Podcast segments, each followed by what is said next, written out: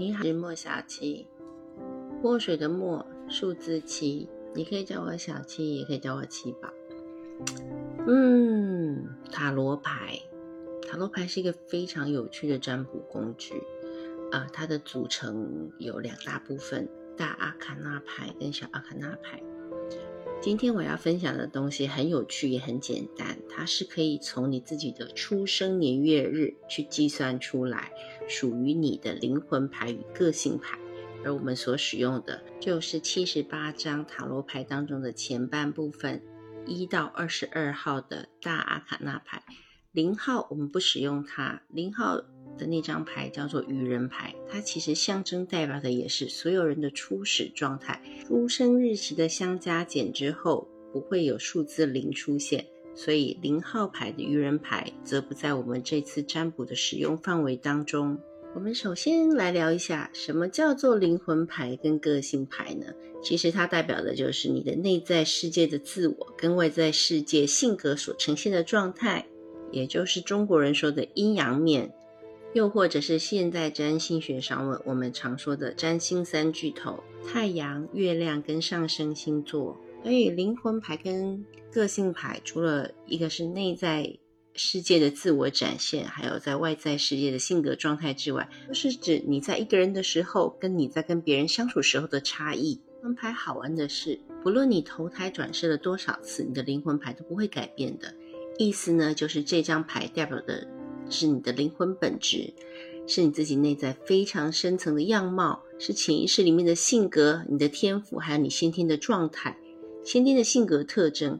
例如说，我们都知道有些小婴儿出生之后，当然出生第一天、二天、三天你不太会觉得，但到了他回到家之后的第一个礼拜、十天之后，你就会发现，有一些小孩、有些小婴儿，只要一饿，他就会大哭特哭。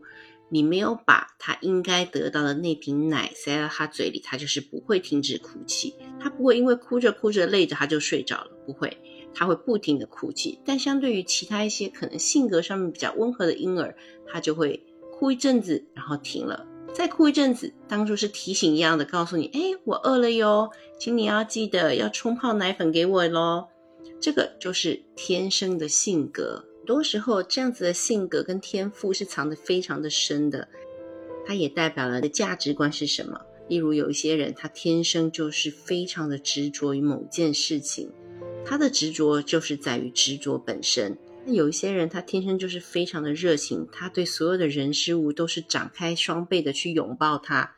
有一些人天生就非常的专注，有些人很喜欢挑战。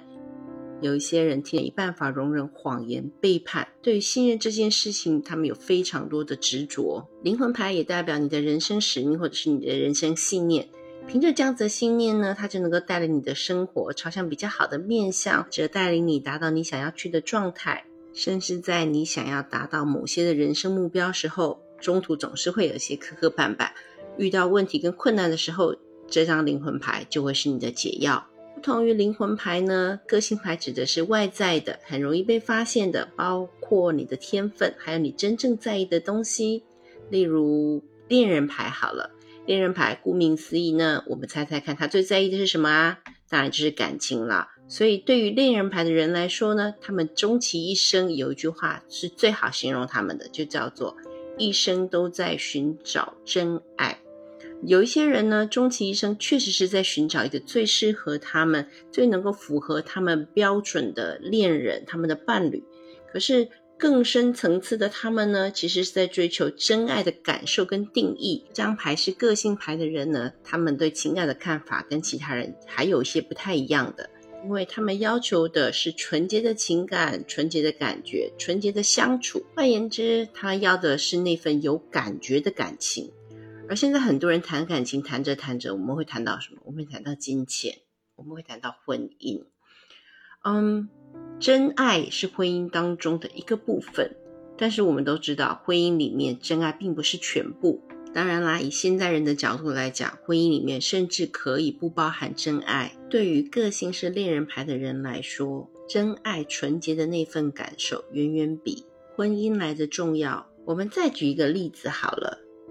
如果你的皇帝牌，那你想想看，会是什么样子呢？皇帝什么叫做皇帝？就是运筹帷幄、拥有大量资讯，并且要做出决断的人。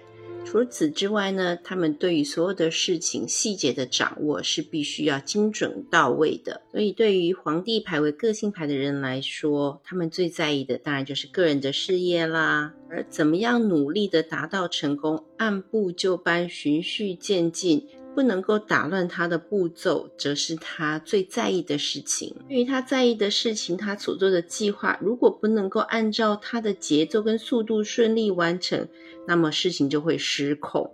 一旦失控，你想想看，皇帝会干嘛？他就会爆炸了。一个爆炸的皇帝会是什么样子呢？很显然，一点都不可爱。我们说，个性牌当中，它代表的是你所在意的事情。它可能是一件事情、一份感情、一个状态，或者是一个人。相比之下，这个是一个比较可以掌握的部分。经过运算之后呢，有一些人会发现，诶，他的塔罗牌的灵魂牌跟个性牌居然是一样的。那这代表什么呢？这代表的是你比较容易找到自己的人生目标，也比较容易掌握住自己的天分。当遇到跟这张牌有关的相关议题，或者是说属于自己的课题的时候呢，相关的事件出来的状况通常会比较严重。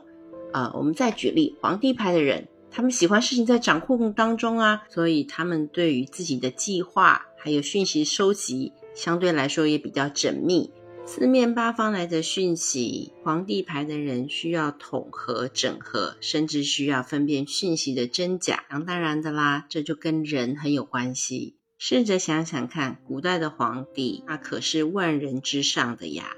那当然喽，总有刁民想害朕，因此他们对于人是无法信任的。个性上面比较带着距离感与疏离感。当然，相对的，他们的防备心与安全感的需求也特别的强大。因此，在生命当中呢，只要碰到跟人或是人际关系有关的议题，或者是安全感相关的事件，那么发生的时候，通常都是比较严重的。人生事件的剧情是复杂诡谲而多变的，肯定就难处理啦。不一样的灵魂牌跟个性牌的人呢？则是比较容易迷失自己，比较找不到自己。是同样的，他们掌握了两种的天分跟天赋，就等于你在出生的时候得到了两份礼物，你手上同时拿着两件兵器。所以你要学习的是怎么样使用这两个天赋。当然，在碰到问题的时候呢，你有两种的解法。不过，对于这样子的人来说，要学习内外一致、平衡，清楚你所碰到的问题跟困难是什么。然后拿出相对应能够解决的那个天赋才能，会是这一辈子最主要的议题。那这么多，其实到底有什么用呢？那好处可是太多了。我们要让生活好过，首先你当然要知道你自己是谁呀，你最适合什么东西，最需要的是什么东西，你想要的跟你需要的常常会出乎你的意料之外。而当我们了解、认识了自己之后呢？在碰到人生的课题，走到人生的低谷，或者是碰到创伤的时候，你就不会再用情感无限的放大这个部分，进入无限循环，痛苦深渊呢？反过来，可以利用这样子的工具，更了解自己深层的内在。我们能够利用正确的工具，帮助自己清楚的认知到，嗯，我到底是适合什么呢？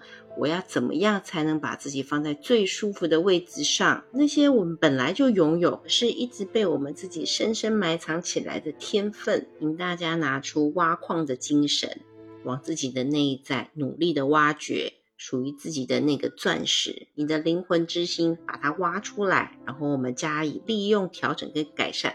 打磨好它，将自己灵魂之心的能量释放出来，而不是错误的把这样子的能量放在创伤之上，加深创伤的力度，且无法抬高自己的阵痛频率，反而把自己局限住了。来来来，让我们一起挖掘自己的内在天赋，打磨自己的灵魂之心。你的个性牌跟灵魂牌分别是什么呢？非常欢迎你在评论区留言。好啦，听到这里，你知道的啦。我又要来提醒你，关注、点赞、收藏，一气呵成哦。我们下一次再见啦！